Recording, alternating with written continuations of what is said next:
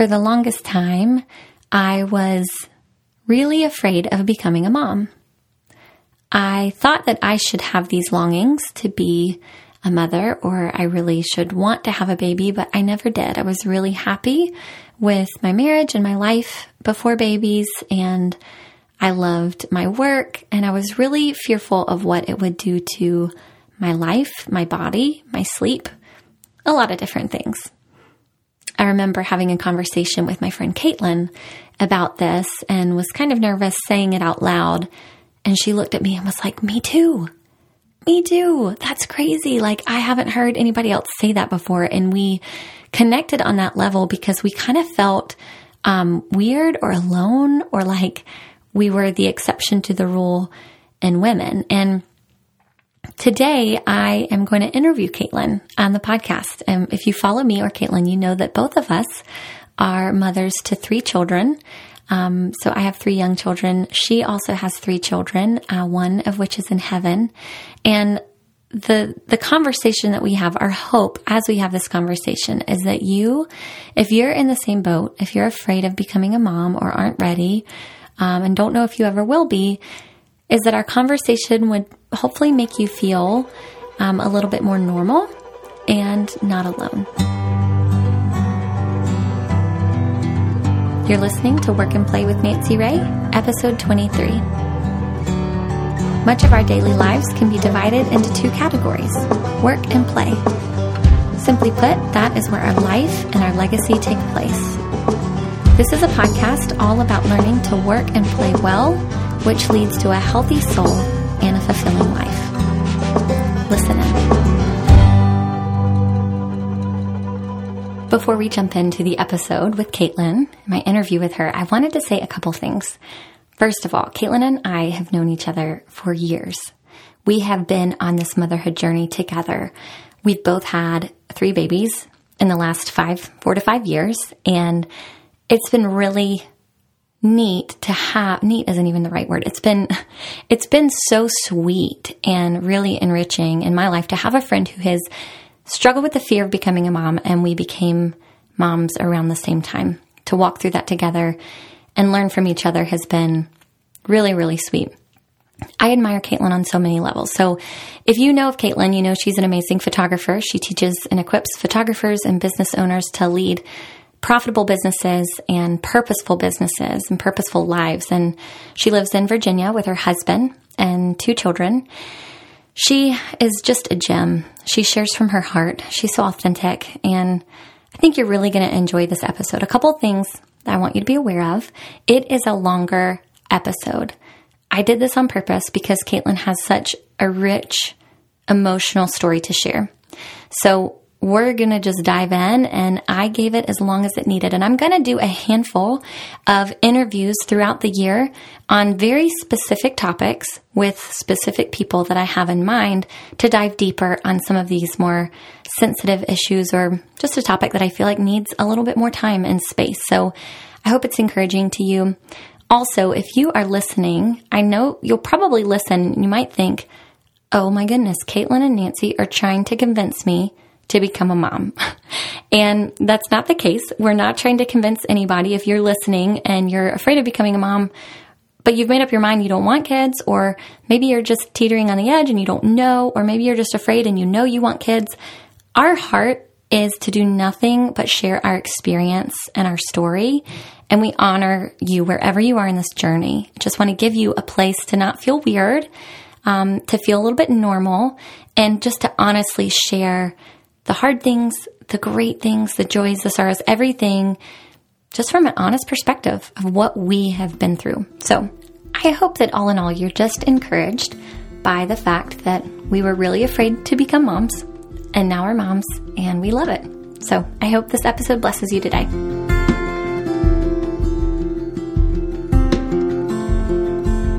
All right.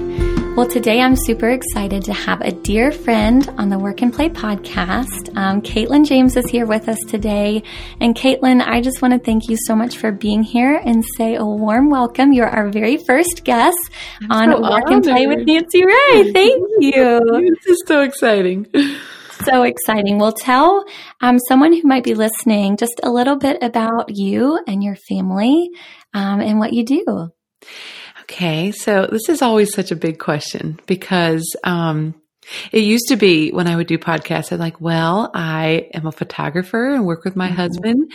Um, but now I, you know, I need to introduce my fam- I have a, I have a family with extra people.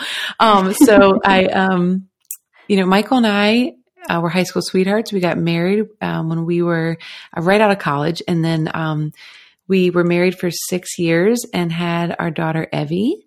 And then we, um, got pregnant with our second baby, which was baby James. And, um, you know, if you've heard our story before, you probably know that we lost that little boy at 31 weeks. Um, but that was our second child and a huge, huge part of our story and our testimony. Um, and then the Lord just blessed us with um, a third baby who was born um, this past April, baby Graham. And so we are technically a family of five with um, a sweet baby in heaven. But on earth, we are a family of four and we are wedding photographers who are also educators. So we photograph weddings, but we also, um, we allow photographers to learn how they can run profitable and um, purposeful businesses. So that's kind of what we spend our weekdays doing. But um, we also just we love our church. We love um, our immediate family. We're really close to our immediate families. Um, and yeah, we just, we really love the season of life that we're in. And I'm just excited to talk about kind of a, a, little bit of life before I was in this season um, and what the transition kind of looked like because I honestly could say with all the bumps and and the things we run into, um, this is the best season of my life. So that's a little background about us. I love it so much. And what's so sweet is Katelyn and I um, have run similar like kind of parallel lives in a lot of ways, um, which is really sweet. So we have known each other for several years now. I don't even know how many years we've yeah. known each other. Um, but both of our husbands were on staff at our at churches as youth pastors. Um, and Michael, your husband, stepped aside, stepped down from his role there mm-hmm. to pursue um, your business endeavor for the last I don't know how many years that's been since he's right. done that yeah, gosh, I don't know, six years, maybe seven yeah. years. Yeah. Crazy how much life has happened between then. So anyway, just for anyone listening, their story and, and Michael stepping away really impacted my husband. He was on staff at church and we were praying mm-hmm. about what we should do next and, um, heard their story. And then my husband stepped down, um, from his role as a youth pastor at church. Mm-hmm. And it's just been really cool to see God's hand of faithfulness in both of our lives in very different ways at different seasons. And I'll never forget standing at a Southern Weddings launch party mm. with you guys and Michael. I think that's, it was like me and Will and you and yes. Michael. Uh-huh. And I think, correct me if I'm wrong, but the first launch party, we told you your story impacted us so much. It's changed the yeah. trajectory of our lives and Will just stepped away in our career. And then I think it was a year later at the next launch party where we were talking about how we were afraid to become moms or how yeah. we weren't ready and we felt like everyone around us was really ready. Yeah. Um, like, what's wrong with us? Like, yeah, we were like, we feel so bad saying this, but like the idea of having a kid, like we're not there yet. Like we're just, right. we just don't want a baby yet. We're not there yet. And I, I was fearful of it, but it was mm-hmm. really sweet because I feel like even at a distance, you and I connected in a lot of ways throughout different steps in our journey. But it's been neat to see now how different our lives look now and how God was so faithful every single step of the way. Right. Um, I almost feel like that season of our life when we kind of started our friendship, it's almost like God gave me a person, an example of another woman to show you like, Katelyn, you're okay. Like you're not mm-hmm. broken. You're nothing's wrong with you. Like here's a friend who's going to make right. you feel okay about the fact that you don't, you're not like all the other women in your life. right. So, and that, yeah. yeah. And that I think is my hope for this podcast episode yeah. is it can feel pretty lonely. Mm-hmm. And I just want whoever might be listening to know like there are other people like you out there who might not be ready mm-hmm. for kids yet, or you might not feel as maternal, or you right. might think, hey, what's wrong with me? Like, I don't want a baby. Like I don't have this deep longing for to have a baby or to get pregnant like a lot of women around us do. And I even struggled with, you know, how do I reconcile that with the fact that a lot of my close friends are walking through infertility? Right. And right. How, how do I even voice that when I feel this way? And I feel so heartbroken for them um, mm-hmm. because that's such a hard journey. So, right. Anyway, it I agree. It felt like a gift when mm-hmm. we just had that side conversation. We're like, you yes. too, like you too. We both yes. feel this way.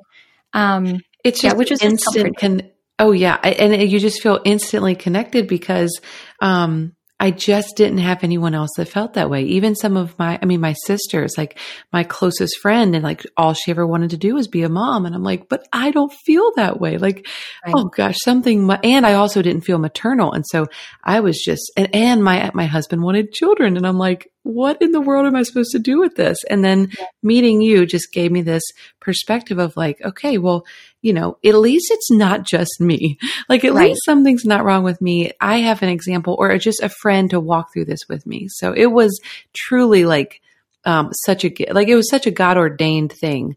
Because um, the only reason you heard our story is because we said yes to doing a video series for friends who were doing this kind of marriage series online, and um, you watch Lara's uh, Lara Casey did a yep. a video, and that's how. I mean, it's just so crazy. Like we said yes to this one thing, and it resulted in this sweet, sweet friendship. So, yep, totally awesome. agree. Yeah. So you and Michael were married for six years before you had Evy, right? Yes, Tell me a little bit about those years and what it was like for you and Michael, and kind of your story leading up to the point when your heart was or wasn't ready or mm-hmm. when you found out the news you were pregnant? Like, what was that whole journey like for you? Oh gosh, it is. I mean, honestly, it is so good to sit down and think about that season because now that I'm in a different season, it's hard to remember sometimes. It really but is. Yeah. It really is. I, um, I think for me, um, there's a lot of things happening in my mind and um, a lot of insecurities um, that came up uh, in regards to thinking about motherhood, um, but a lot, a lot of scarcity mindset as well. So, um, but let me start with what our life was like, and then I'll get into that. So, um, Michael joined me, started in the business with me in 2013, and Evy was born in 2017. So we had a good chunk of time where we were just working together. And um, while there was a lot of work and we were so busy, like the busiest we had ever been with work, um, and growing more than we had ever grown um, very quickly we also had a lot of crazy freedom. So like I was getting asked to to speak at all these conferences and Michael just got to go with me. Like we just would go to California and I'd speak at a conference and my husband would go with me and we were just this young couple with so much freedom, a lot of work, but so much freedom. And um, I loved that. And I felt like, you know, I felt like the topic of kids kept coming up in the midst of when I was growing and hustling and things were moving forward at like lightning speed. And I remember thinking to myself, like, oh, I can't I can't consider being a mom or or having kids because um, my business will fall apart. So scarcity mindset. Um, then I started thinking, I don't think I can be a mom because I don't desire to be a mom, and that's horrible. Like you can't have kids if you don't desire your whole life to have kids. Um, something's wrong with me. And um, so there was a lot of things about our life that I didn't want to give up and that I thought would have to change. Um, and it really there's a lot of things that blinded me. You know, Michael and I were very happy in our life. Um, pre kids, we, we just had a lot of adventures and a, like I said, a lot of freedom. That's the word I keep coming back to is freedom. And I feel like, um, I feel like there was also a lot of brokenness. Um, gosh, I could literally talk about this for six hours, but basically in a nutshell, the hustle season of our business together was so productive and profitable and the business just grew and grew and grew. But Michael and I were probably the unhealthiest we'd ever been in our marriage.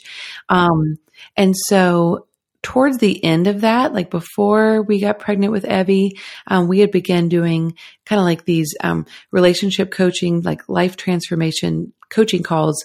And I just started to realize more and more and more about myself that I had never really paid attention to. Um, and what I found was that I was living in a very limited mindset of my life. Um, and that God had a lot more for me. So the mindset that I had about myself, um, it was kind of defined by insecurity, but supported by things that I um, truly believed about myself that were actually lies. So, for example, um, compared myself to my sister, which I'm sure you struggled with this too, Nancy, because yep, your sister, absolutely. you know, has a ton of kids. yes, um, I know. My sister has five kids, a girl, yes. triplet boys, and another girl. So yeah, I totally totally get that. Continue. um, eh, my sister's younger and had just gotten married and didn't have children, but like I just knew, like she, when she did have kids, she's just going to be the greatest mom, and um, I don't even know how to cook. So it wasn't just that I was focusing and like really, you know, being overwhelmed by the thought of being a mom, but like everything I was insecure about maternally and domestically, like things that I couldn't do well, um, I just focused on them and I let them create a false narrative in my mind about who I was.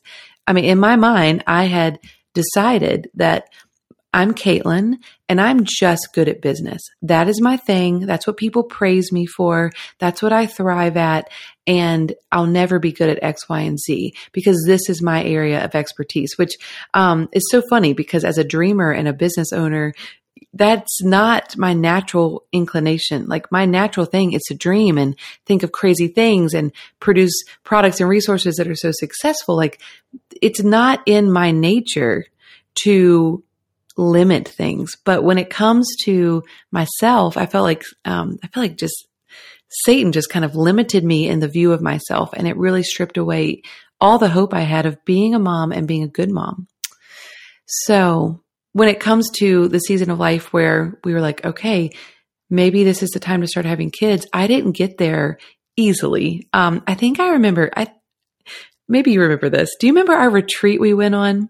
Um, yes at Farrington, is it Farrington yep, Village or Farrington? Yeah. Yep, I do. Um, and I remember we were there with a lot of other successful women. You were pregnant, I think, with Millie. Mm-hmm. Yes. Yep.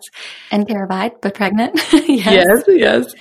Um, and I just remember being there and all these other women were, you know, realizing certain struggles that they had and, and just certain seasons of life that they were, um, that they were working through. And the reoccurring theme of that time together was I felt like the Lord just kept telling me, Katelyn, you're ready to be a mom. You're ready to accept it. It's not going to happen instantly, but you're ready to accept the fact that you could let yourself even think of that possibility. And I remember crying at a table with women who have like four or five kids um, and being like, I think I'm ready to consider being a mom. I, I think I can do this.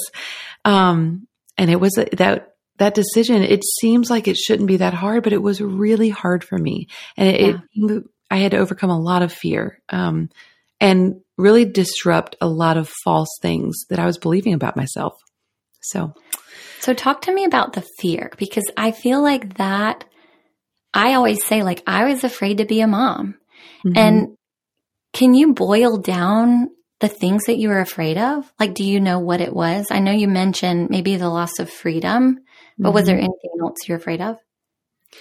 Um, it was the loss of freedom, but I would honestly say, and I don't think this is normal, but I, I think one of my other big fears was it seemed almost too vulnerable or weird for me to view myself as a mom. Like, I know that sounds so strange, but no, it doesn't. It really comes back to identity. Like, yeah, I had this view of myself that I was really great at business and I was a leader and um, I kind of not I don't think I'm dominating, but I just have a take charge personality in some cases and the role of being a mama just sounded to me like that is ugh, I kind of cringed like that's not me. Like I can't fit into that role.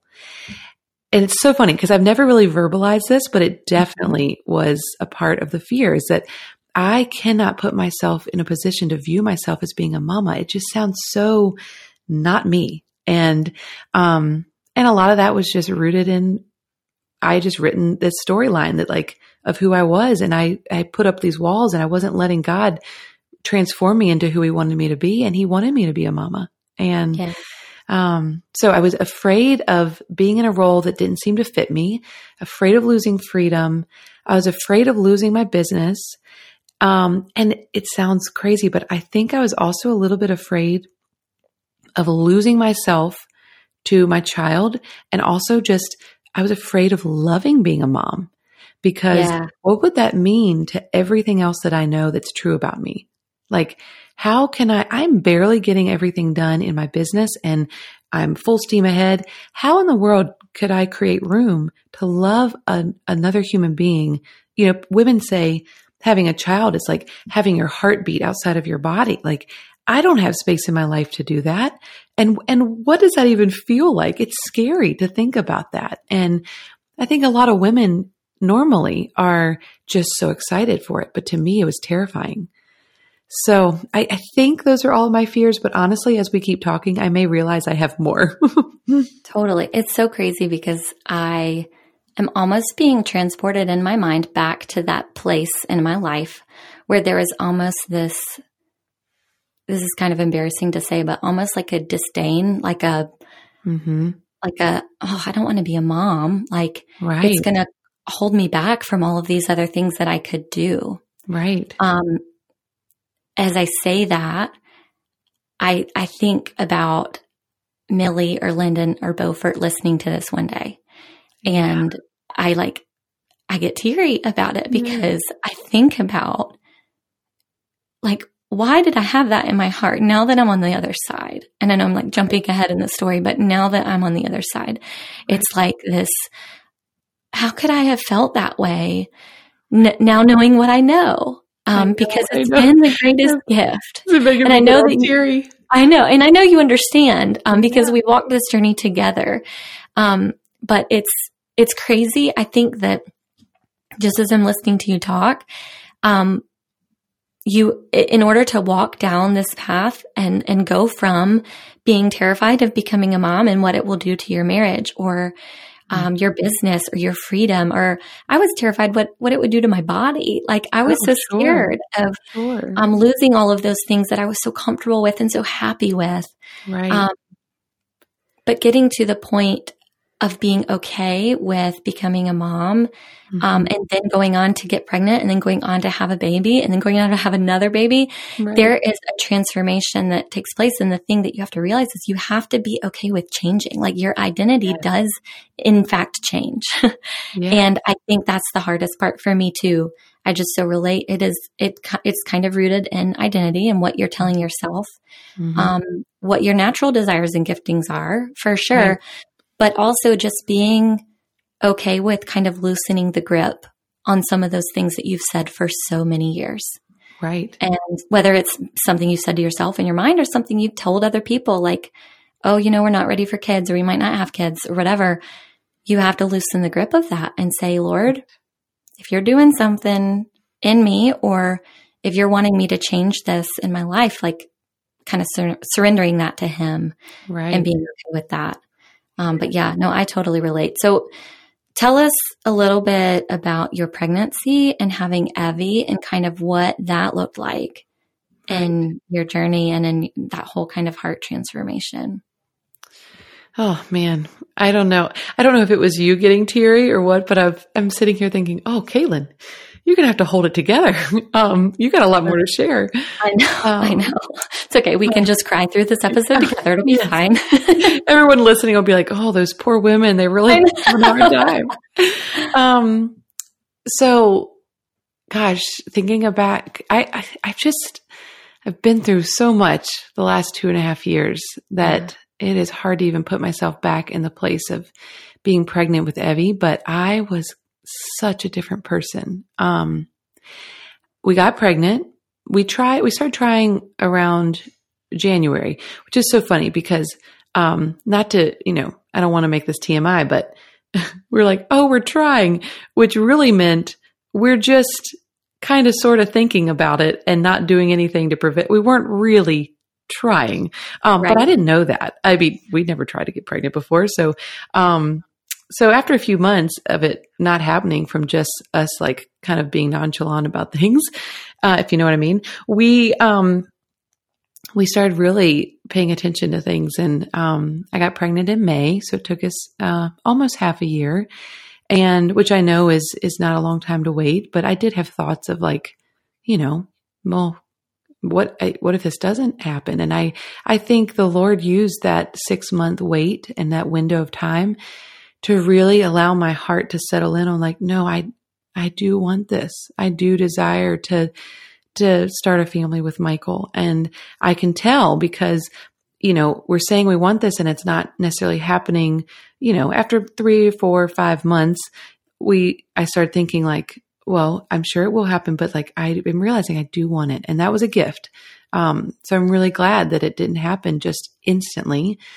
We got pregnant with Evy and I was overjoyed and so excited. And, um, but I I wouldn't say that that was a maternal switch that went off. I think I was pregnant and I started accepting that I was a pregnant woman. I started showing and I'm like, okay, like buying maternity clothes. And um, I, I could tell that I just, I loved this baby, but it was not like the love of a mom.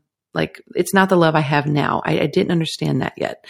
And I was still a workaholic um, which that's a whole other story, but definitely workaholic. And I realized that um, the year that I was pregnant with her. So I thank the Lord in a lot of ways. Um, he used my pregnancy with Evy to break me of some pretty serious strongholds that mm-hmm. needed to be broken in order for me to be the mom that I wanted to be. Um, and it's so funny. I almost said to be the mom that I've always dreamed of being, but I honestly never had a dream of what mm. being a mom would look like. Um, but I knew once I was pregnant, like I want to be a present, loving, faithful, like mom. And, and I want to be able to, um, to live into this vision of motherhood that I'm starting to form. And I think God knew, well, Katelyn, there are things about your life and your priorities and your, and where your identity lies that you're going to have to be stripped down in order to be ready to be a mom. And so I was, gosh, eight months pregnant with her when I developed an in- incredibly serious, um, intense hand tumor in my right hand, um, which is the hand. It was actually in the knuckle of the finger that I used to take pictures, like the trigger finger that actually takes the pictures. Yeah, your um, pointer finger. I, I remember that. Yes, my pointer finger. It um I had a tumor that was being kind of supported and spurred on by pregnancy hormones. And once I hit a certain part of pregnancy, it blew up, it cracked my knuckle open. Um, and it was eating away at all the healthy bone of my knuckle to the point where I went, we finally realized what was happening and I got sent to a hand oncologist. Um, and he rushed me into surgery 48 hours later. Um, nine, at this time, nine months pregnant and I stayed awake for the whole surgery. And here I am laying on an operating table. This is kind of a crazy story to just throw in here, but it's really important in my mother's journey. Um, and he's like, you know, once we get in there, we'll let you know whether or not we need to amputate your finger um, and your knuckle from your right hand or not, because we don't know how much damage has been done and we don't know if your bone can grow back. We also will let you know, I'll take it up to pathology, the tumor, and I'll let you know if it's cancerous or not. And if it is cancerous, we will, um, we'll, you know, talk about if we need to take the baby early, which is fine because I was nine months, um, and start treatment. And I'm like, what? Like, oh my gosh. Um, those are and, things you just nonchalantly like say, like, oh, and if you have cancer, this is what we'll do. Like what? Like what? Yes, that's insane. I know. And and you know, I laid there, and um, they have a blue wall of paper up, so I can't see the them operating. And then I'm using my other hand to hold my stomach and feel my little girl like kicking and moving around.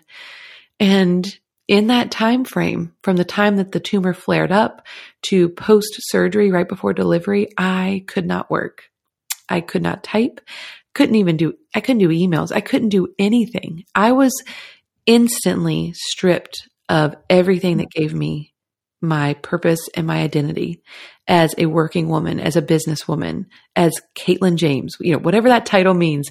To me, it meant a lot and it carried a lot of weight. And I lost all of that the month before I became a mom. And that was the greatest gift to me ever. I don't think most people would ever say that, but having a giant cell tumor just show up in my hand and almost steal my, my knuckle and my finger away. Like, I'm going to tell Evy one day when she's old enough to understand that, like, God allowed me to walk through that. And that for her was one of the greatest gifts because I was a different mom because of that experience. And that experience really changed so much of my motherhood journey and the way that I viewed being a mom. It stripped it stripped away the workaholism that I struggled with. Um, I think God had tried to take that away from me and heal that part of my life previously, but I was too stubborn. And so I don't think he like, I don't think he said, Oh, Katelyn, you're being so stubborn. Let me give you a tumor.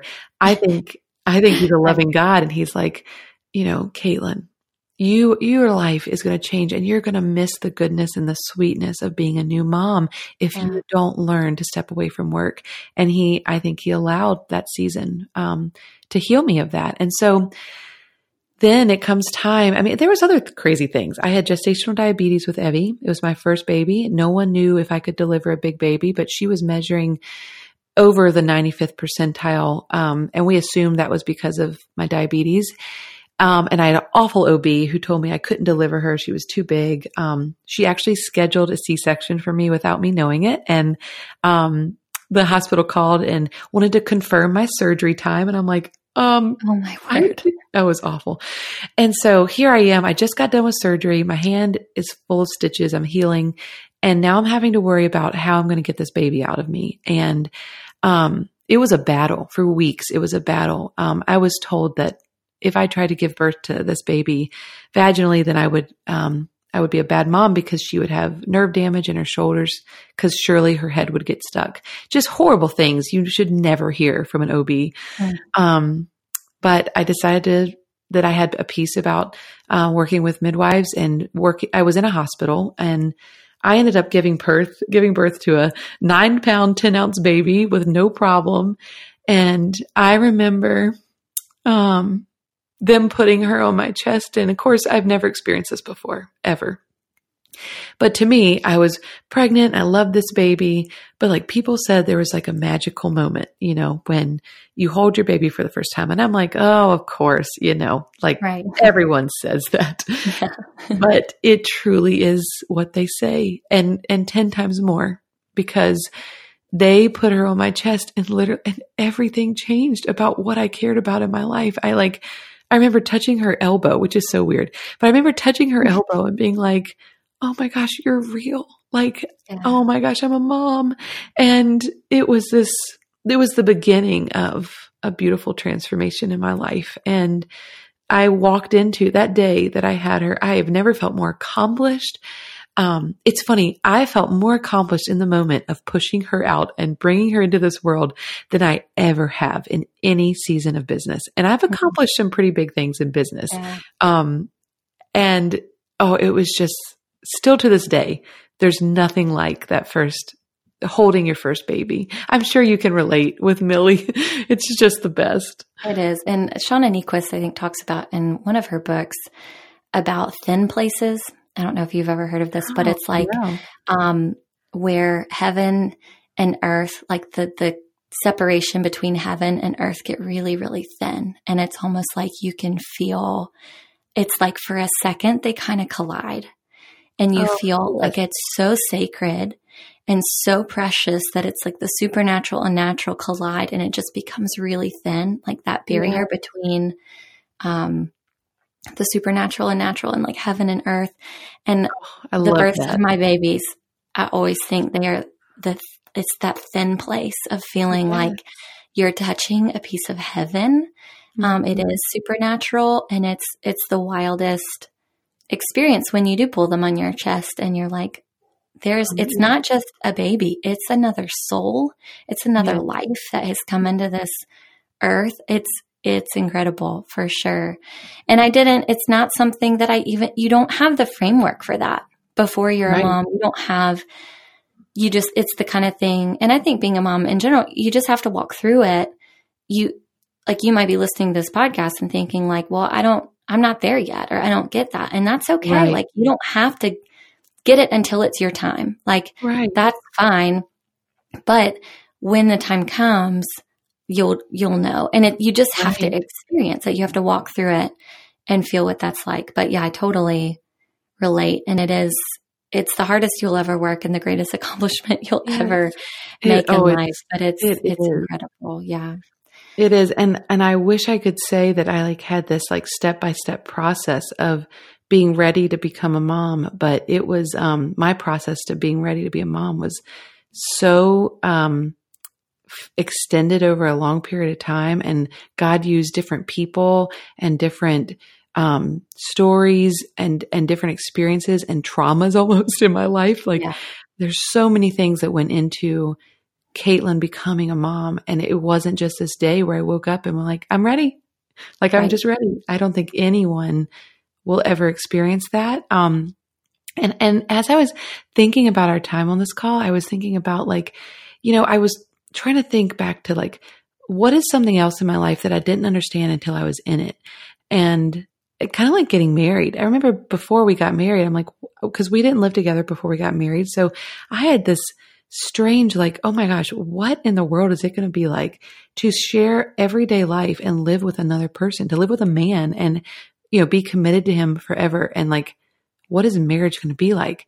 And becoming a mom is like similar to that, only I think 10 times more intense because you just really cannot understand the beauty and the like, uh, the beauty and the almost the glory of being a mom until you are in it. And that is a huge risk because it means you've got to walk into that journey and be okay and, and surrender control, trusting that the other side is going to be as beautiful as you thought. And that is very risky. And I, I remember feeling that risk so real. And it was such a real thing to me.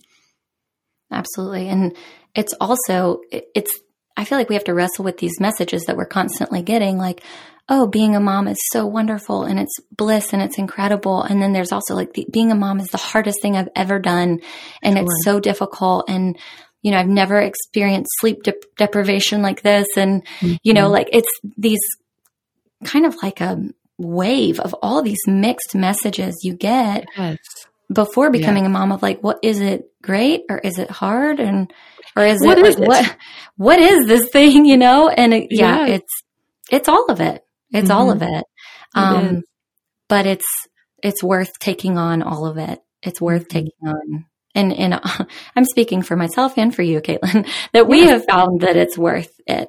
Yes, Um, we have. just because of the transformation we've gone through, but Mhm. also understanding the deep fear and unsureness and just yeah confusion Oh. about our identity and everything leading up to that point right. um, it's hard but i think you're exactly right when you say there it, there's a risk you have to kind of look at it and say hey i'm stepping into this unknown thing and i'm i'm scared and it doesn't just those fears don't just go away right. the um, questioning doesn't really go away the moment that you get pregnant or decide you're ready or even when you Mhm. have a baby some some mamas don't connect with their little babies for weeks and Right. weeks and it takes a while but um, it is a slow growth so tell me about now so we talked about you you know getting pregnant having Evy but your Mhm. journey has has blossomed and grown tenfold since you've had her because of your two sons that you've had since Mhm. her as well.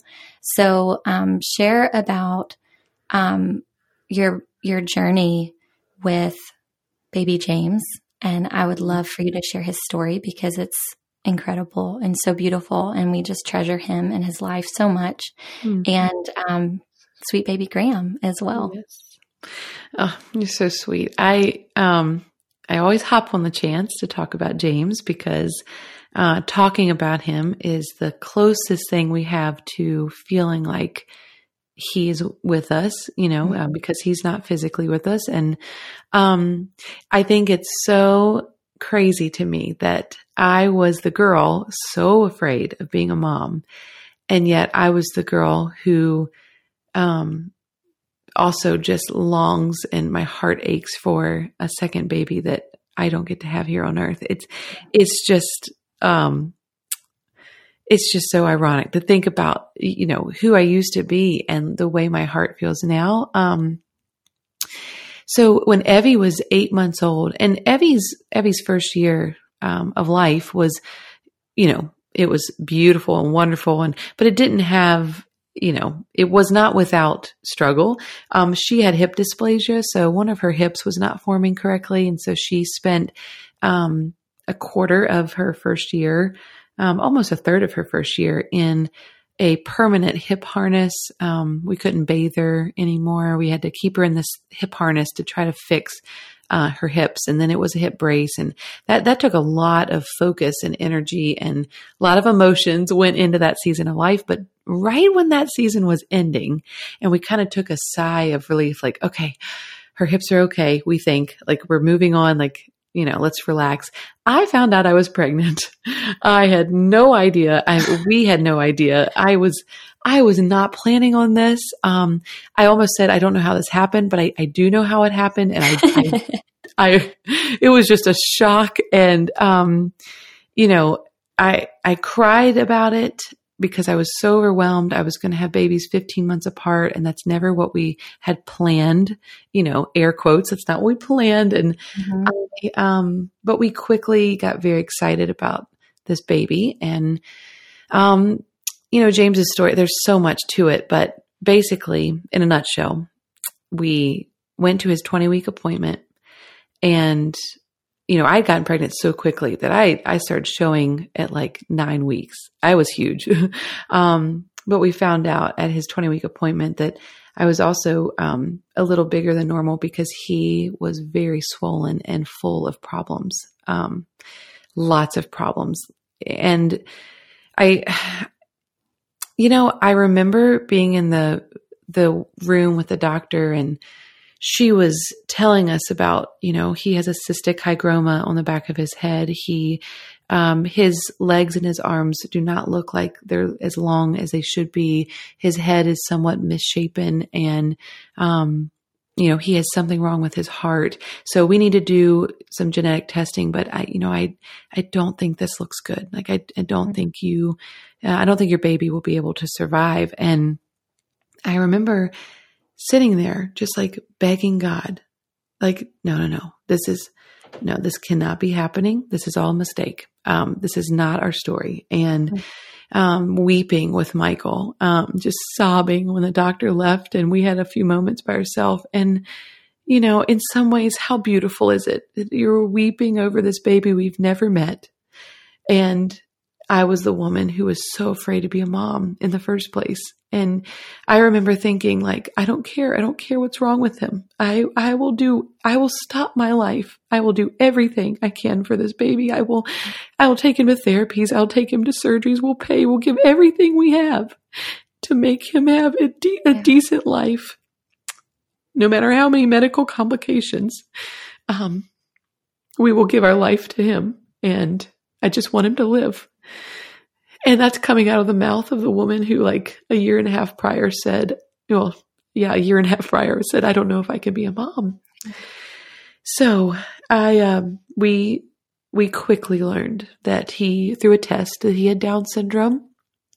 All of his complications were stemming from the fact that he uh, had trisomy 21 and um, so we started preparing to lose him. And the Lord was so gracious because I prayed so hard, like, God, please let us know. I want to know how this is going to end. Am I preparing myself to lose a child or am I preparing myself to have a life that is very different than I ever thought? And I'm going to be a mom to a severely disabled um, little boy, which, you know, I, I wanted that. I, I was ready for that. Um, but the Lord had different plans and I carried him for 11 weeks, um, just watching him decline. And we went and we, um, it's so interesting. It's just crazy to think about it in the context of my season of not wanting to be a mom and then what we did for James. But yeah. we just wanted to try to be his parents as much as we could during the season we had him.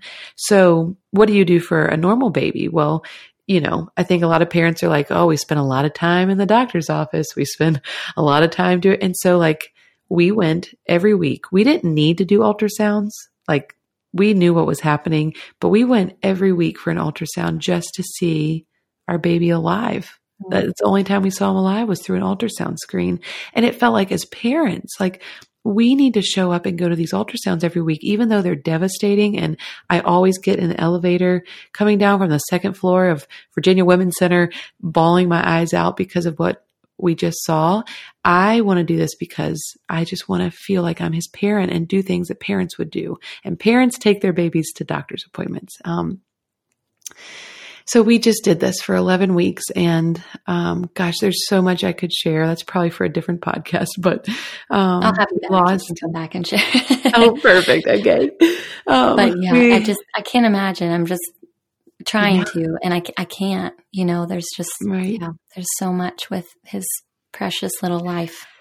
Yes. Yeah. He, he had, um, he was just his story we we shared his story and it changed other people's lives and mm-hmm. um, when i had him you know i think this is another ironic part is that when i had him i gave birth to him and i hope this isn't tmi but i um basically got my period two weeks after having him and i'm like oh mm-hmm. my gosh technically i could i mean it's not healthy but i could be pregnant again. I could get pregnant again. And right. after you live through that, you know, especially coming from the person who's very sure, like earlier on in their, you know, young married years that she doesn't want to be a mom. Like, how could she be a mom? I immediately wanted to get pregnant again. Isn't that crazy? Yeah.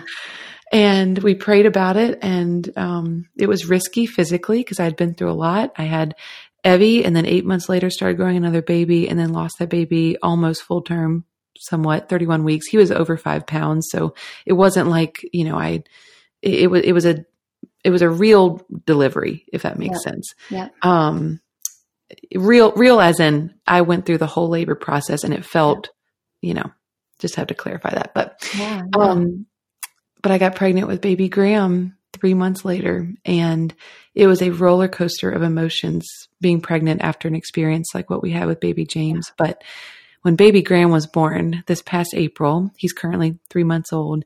Um, oh my gosh, I just can't tell you like holding him after I held a baby that wasn't living. Like that is, it will be hands down that I don't think there will ever be another moment quite like that in my entire life. It was one of the most beautiful gifts that I've ever experienced. And Michael and I were just weeping and so grateful for a healthy baby that was screaming his head off. Like I've never been so excited to hear a baby scream their head off. um, and you know, I remember laying there and our nurse, actually I had the same nurse for Evy, for James, and she walked in right when baby Graham was being born. And, um, I remember looking at Sarah, the nurse, and saying like, this is so much sweeter like when you've experienced the complete opposite and yeah. um so i am a now what oh, a miracle it yeah. is. Yeah. Such a miracle. So that's kind of our story. We now have three children, but two here on earth. And I am just such a different person. I am so different than I, I sometimes refer to myself as there's an old Katelyn and a new Katelyn. And yes the old Katelyn was defined by the fact that I wasn't a mom, and the new Katelyn is the mom version of Katelyn, and they're right. just two separate people. So, so if you could go back and talk to old Katelyn and sit her down and tell her something after all that you have been through with your three beautiful babies. I, I know you can't even put it into words, but if you could try, what would you tell her? Oh, such a good question it's probably going to make me cry. Um, but I would say to her, I'd be like, I would say, Katelyn, you like, you have no idea what you're talking about. um, I would probably say, you know, you are so certain of the life you have now because you have such a limited view of yourself and what God has for you. And he has a story that is so hard, but so beautiful. And you will be a different woman because of what I allow, because of the way that I allow your children to change you, but it will be exactly who I designed you to be. And you'll be good at it. And you're not going to be floundering around like, you know, this image you have in your mind of you as a mom is so inaccurate and you will hold your babies and nurse your babies and you will actually enjoy nursing your babies. Mm. All the things that you are so fearful of, you will be obsessed with and you will cherish and you just have no idea what you're talking about. Um, and it's okay. Like, it's okay yeah. that you don't know. How would you know? But I have something so wonderful waiting for you. And you just got to trust me. Yeah. Like, I feel like if I was the Lord talking to past Katelyn, that's what I would say. Mm-hmm. Like, just trust me with your babies and with your journey to motherhood because, you know, if you believe scripture to be true, which you either believe all of it or none of it, you can't just pick and choose you know, I truly believe that he has good plans for me. And even, and I believe that even losing a child.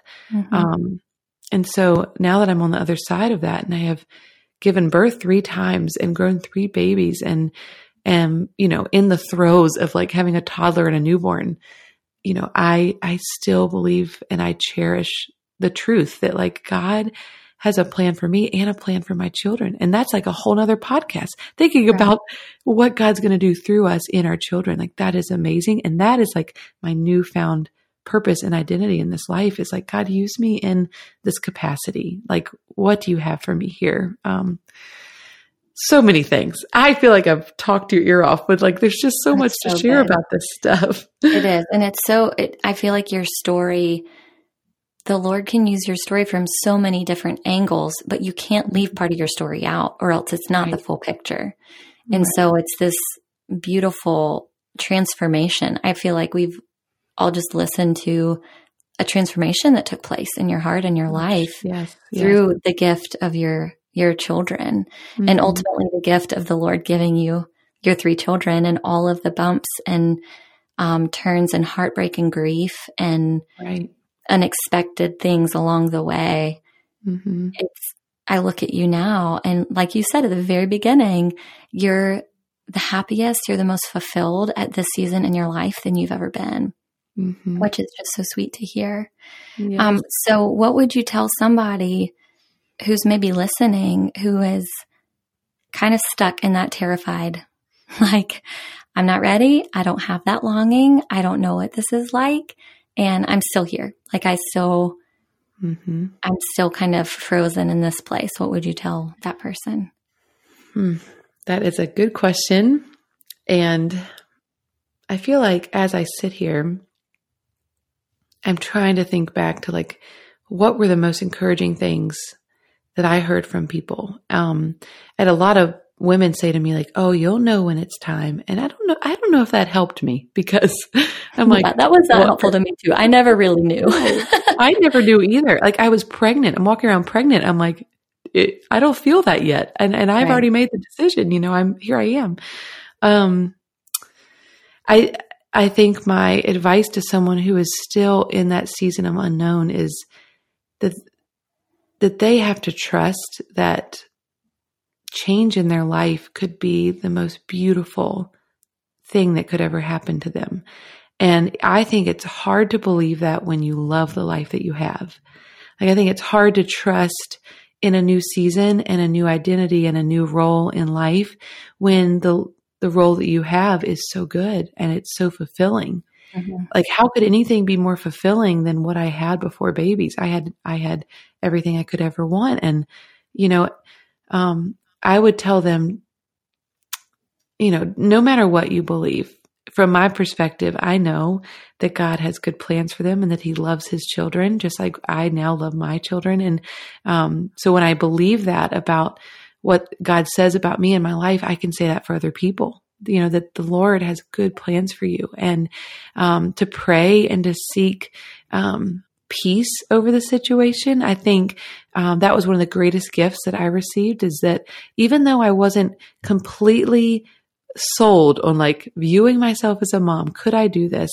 Um, the Lord did me, it did give me a, a sense of peace while I was pregnant with Evy.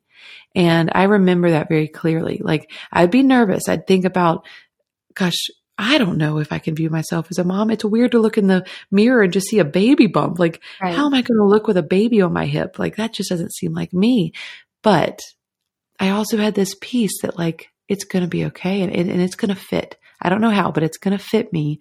And, um, so I'm going to, I would pray for peace for those people as they walk into this, this new season. Um, peace and trust, you know, uh, and I think for me in business, um, the encouragement I have is that it's amazing to me how in preparing to be a mom, I started handing over tasks. I had to when my hand was broken. Um, my business skyrocketed when I became a mom. And I know that's not true for everyone, but it is such a story of God's faithfulness that when I stepped away and started letting other people handle systems and processes, and I just started doing what only I could do, oh my gosh, my business grew 10 times more than it did before I had kids because I was controlling everything. Um, so that's just an encouragement to business owners out there that like, what if, what if everything you believe about being a mom could be completely opposite of what you think? Right. What if there was a different opportunity there and you are just stuck in the story that you keep replaying in your mind of like, can't be a mom, X, Y, and Z is going to happen. But you created that what if. You know, who who put that idea in your mind? Like you were creating the story. What if there could be a completely different story? Because that was my experience. Yeah. Well, I feel like as I have listened to you tell just the story of your journey becoming a mom and you encouraging people listening, I think the bottom line is that transformation is it can take place and that's part of the journey is you almost have to be okay with transformation with a huge heart change mm-hmm. um, a huge mindset change like everything has to shift um, but it's okay it's yes. okay because that shift i think if if i can put it into words, I think that shift is what I was so scared of. Is right. like, am I going to lose myself mm-hmm. in motherhood um, right. and becoming a mom? And in a way, in a way, you do. Um, mm-hmm. If I'm honest, but in a way, you don't. You're still the same person. You're still the right. same Katelyn with all of your gifts and your mm-hmm. business knowledge and your dreams. Like it's just a transformation. And right. as your friend, um, knowing you before kids and walking with you through this whole journey, um, and watching you become a mom, it has been the most beautiful transformation. And I've loved oh, seeing it. And you. I just, I admire you so much, Katelyn, and how oh, you, run your business, but more importantly, how you and Michael are so invested in your marriage and your family. And you are an amazing mama such Thank an you. amazing mom, and I look up to you a lot in that. Um, in all kinds of ways, which is why I wanted you on the podcast. Oh. So I'm so grateful. Well, I'm honored. I'm. It's an honor to talk about this because I feel like no one has ever asked me th- these questions, and I think that's because um, I, I, don't have a lot of friends who ex- experience the same worry and fear and um, kind of trepidation as you and I have. And so um, I think that's why this is a unique conversation between two people who, you know, just have walked similar roads. And I just hope that people will listen to this and realize that um, that they're not broken because they feel that way. Um, uh, because we're kind of the minority when it comes to the demographic of, of women. I feel like um, I just want people to know that everything that you just said was completely spot on. Um, and I think that when you said, like, I was afraid of the transformation, I think my fear was exactly like yours. And it, it was stemming from the fact that I had no way to taste and see that, like, the other side was good.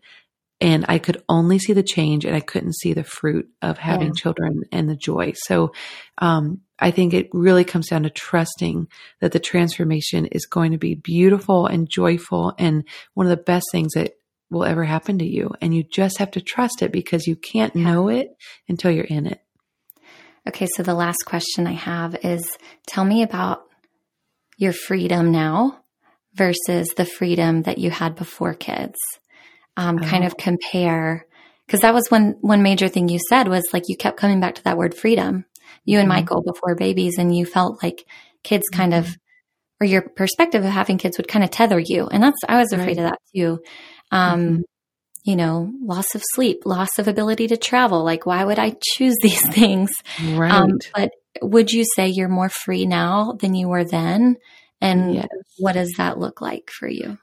Oh my gosh, that's exactly. You asked that question. I'm like, oh, I know the answer to this. I am, I am so much more free now. It's, I would almost go so far as to say that the old Katelyn didn't truly understand what freedom was.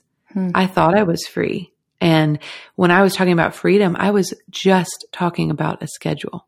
Like that definition of freedom was a schedule and ability to travel. The freedom that I'm talking about now after having kids is a freedom of the heart. And mm. I would, oh my gosh, hands down, want to have a heart that is free to love my children and to have fun in life. And like, I mean, we just took our kids to Scotland. We just, we just took our two year old and a three month old to Scotland. So I don't know what I was so afraid of. We right. still have the freedom that I loved, but like the freedom of the heart is what I didn't even know I was missing until I had kids like to let go of work, be okay with not being the overachiever that I always was. It was actually damaging my marriage. Um, I am free from so much of that because my walls came down when I became a mom. And it, that also circles back around to the vulnerability factor of like, I am, I only view myself one way and I can't view myself as a mom. Like that's so, um, like it, it's an intimate and mother, mothering just seems like it doesn't fit me. But like when you let your walls down, you start to encounter and experience other versions of who you are yeah. that you were always designed to have. But sometimes seasons of life keep you from that. So when it comes to freedom and everything I said prior about what I was so afraid of, God had more of it and abundantly more of it on the other side of being a mom. I just, I just couldn't see it. Mm-hmm. And now I do, and I would never go back. I would never ever choose. Someone asked me, they were pregnant with their first and similar stories to ours. And they said, you know, what about the life you used to have? And I, I told them, like completely serious and very, very, very serious. I just would never go back. And I would never choose to go back to the life before Evy. Um, and I, I would never go back to the life before any of my babies because they have they have changed me in the most beautiful way. I love that. Thank you, Katelyn. That I totally agree. I mean, I ask you that question on purpose because I know you and I know you are more free. The way yeah. you live, the way you love, it's, it's like you know, the love that you experience for your children. It mm-hmm. has bounds and it's, yes, yeah, I think it really does, um, show us the love of a father mm-hmm. um, in the Lord, and it just reveals an extra, um, not an extra piece of His heart, but like it, it reveals His perspective right. of us as His kids. Um, right. Yeah, it's it's pretty amazing. So thank you so much for sharing your story, and thank you for being. Oh on the podcast today. I'm so grateful. I'm oh. going to end with just a series of kind of more lighthearted, fun questions for you, just okay. so we can get to know you a little bit more. Um, yes. Um, tell me about a book that you're loving. Oh, it, or a book you've read really, in the past. this is a, yes, you know me well. You know that I'm not a great reader, but um, a book. It's funny. The book that we're reading right now is called um, "Oh Crap Potty Training," and yeah. it's really it's allowed our um our our toddlers when I say ours um my sister and she has a little boy and you know obviously Evy is our little girl but they've potty trained in 3 days so love that book. Yeah. Um, highly recommend it too. I can vouch for it. yes. Um so that's kind of a funny one but I also really love um it's Not Supposed to Be This Way by lisa TerKeurst. I think uh, I'm just starting that. And after our season with James, um, mm-hmm. you know, very different than her struggle that she's had when she wrote that book, um, coming out of an affair and um, just a lot of a lot of struggles. But the book just resonates with like how we deal with hurt and pain and grief um, when you're a believer. So love that. So those are probably my two answers for the book so question. Um, what is a product that you're loving? It can be okay, anything, well, personal, work, anything. play, anything. Yeah. Mm, okay, so I love. Um, there are these eyelashes that I have been using, um, and they're magnetic, but they look like um, like I have extensions on my eyes. And I've gotten I noticed your eyelashes at Creative at Heart. I noticed oh, them and. I thought they're so pretty. Okay, so this tell me more. Magnets. I'm excited. Yes. yes. Okay. Magnetic now, eyelashes. Yes. It's a little bit of a splurge, but I love them because I can just kind of clip them on whenever I am like recording something or going out to dinner. I don't wear them around the house, obviously, but they're just, they're called um, One Two Cosmetics. That's the brand. Okay. And they just clip on and it, they're just very subtle, but it, it literally gives you the the volume of lash extensions without having to spend $200 every month to get lash extensions. So they're So do you put reusable. mascara on? Do you put mascara on after you clip them on or no? So you put mascara on first and then you clip them on and it just adds a little boost. So you do have to clean them because the mascara kind of gets kind of clumpy on them, but that is the only downfall is that you have to clean them. But I love them so much. I really want to try them now. Thank you for that. Okay. You're welcome. Um, okay. If you could share a meal with anybody, who would it be? You know, whenever someone asks me this, it's, I always say my grandma because I never met her.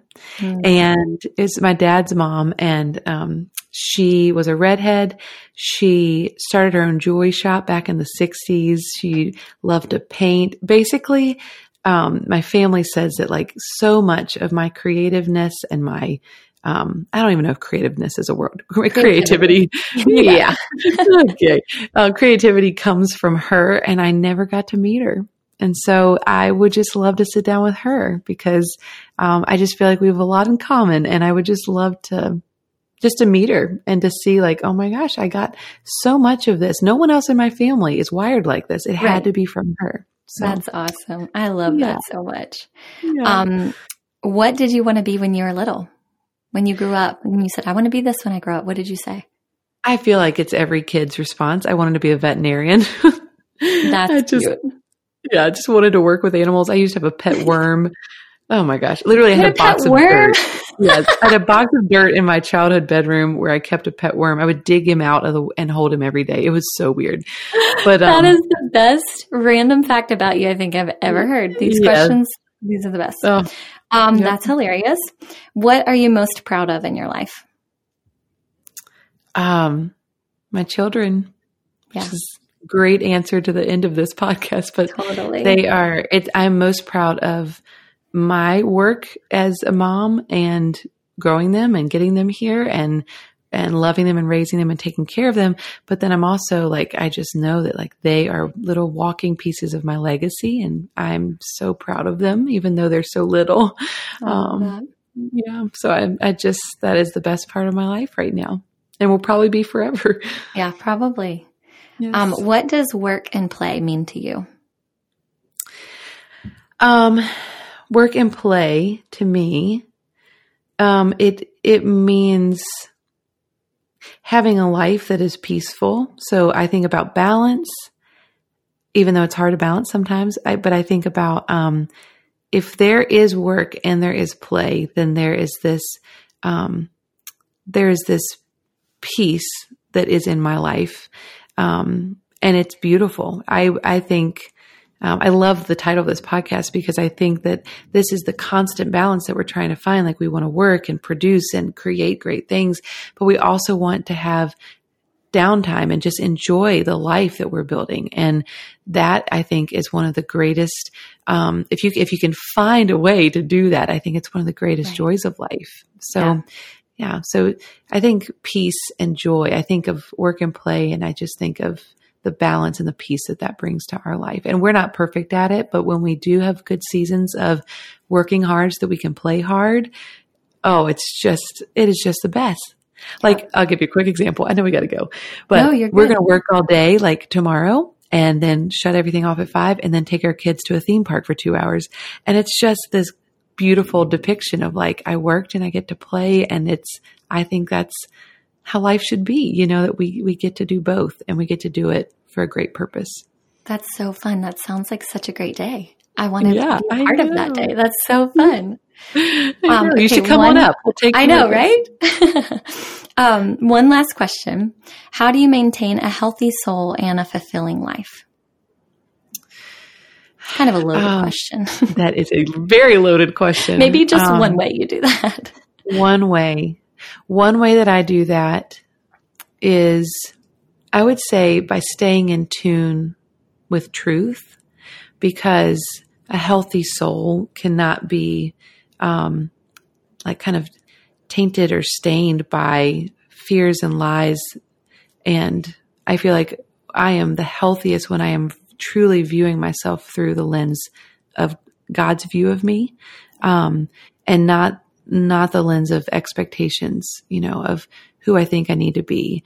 um, insecurities that I have built up that I've decided to believe about myself. Like I, I've got to be free of all of that to protect my soul. And so I, I have to make it a huge priority in my life to take every, um, every thought captive like to literally think about what I'm believing and yeah. to decide if that's coming from a place of truth or um, a place of deception. And when I live my life being very aware of whether or not things are truthful or not, I feel like that is when I experience joy and when I experience a healthy soul. So it's a loaded answer. I probably could talk about that for four hours, but yeah, it's, um, yeah. The, I think we have like 18 different podcast episodes that we could spin off of this one and like yeah. continue to talk about. But no, that's Perfect. a great, that's a great answer. And I, yeah, I totally agree. Well, tell um, everybody just where they can find you and follow you online and kind of what you're up to these days. Okay. Um, I think most people in general um, enjoy following us on Instagram. So it's just, you know, my handle is at Katelyn James. Um, and we share our family and photography education and our couples and we share all these things. But um, I think that's the best place to kind of see a well rounded picture of our life day to day.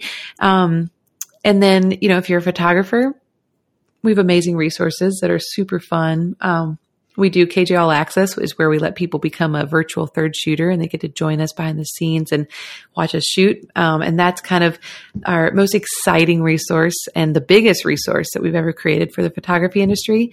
Um, and then if you are maybe a parent or uh, maybe you're someone who's struggled um, with losing a child, we have resources about um, you know, carrying a baby to term um, with a fatal diagnosis and um, you know surviving stillbirth and how to help people with you know unimaginable situations. So you know there's a lot of variety of what we kind of have online but i think it's all part of the story that god is writing in our life. And so um, just following us on instagram will give you links and access to all those things.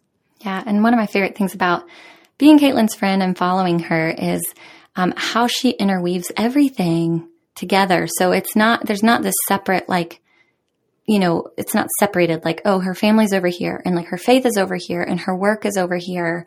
Um, everything is integrated. And right. I think that's beautiful. And I think it's the way that we should live, um, mm-hmm. in our work and in our play. Um, you know, I think that our faith and our perspective and our personal life and our work, I mean, that's, we're humans. It's all yes. intertwined. But I think Right. You're one of my friends who does that so well.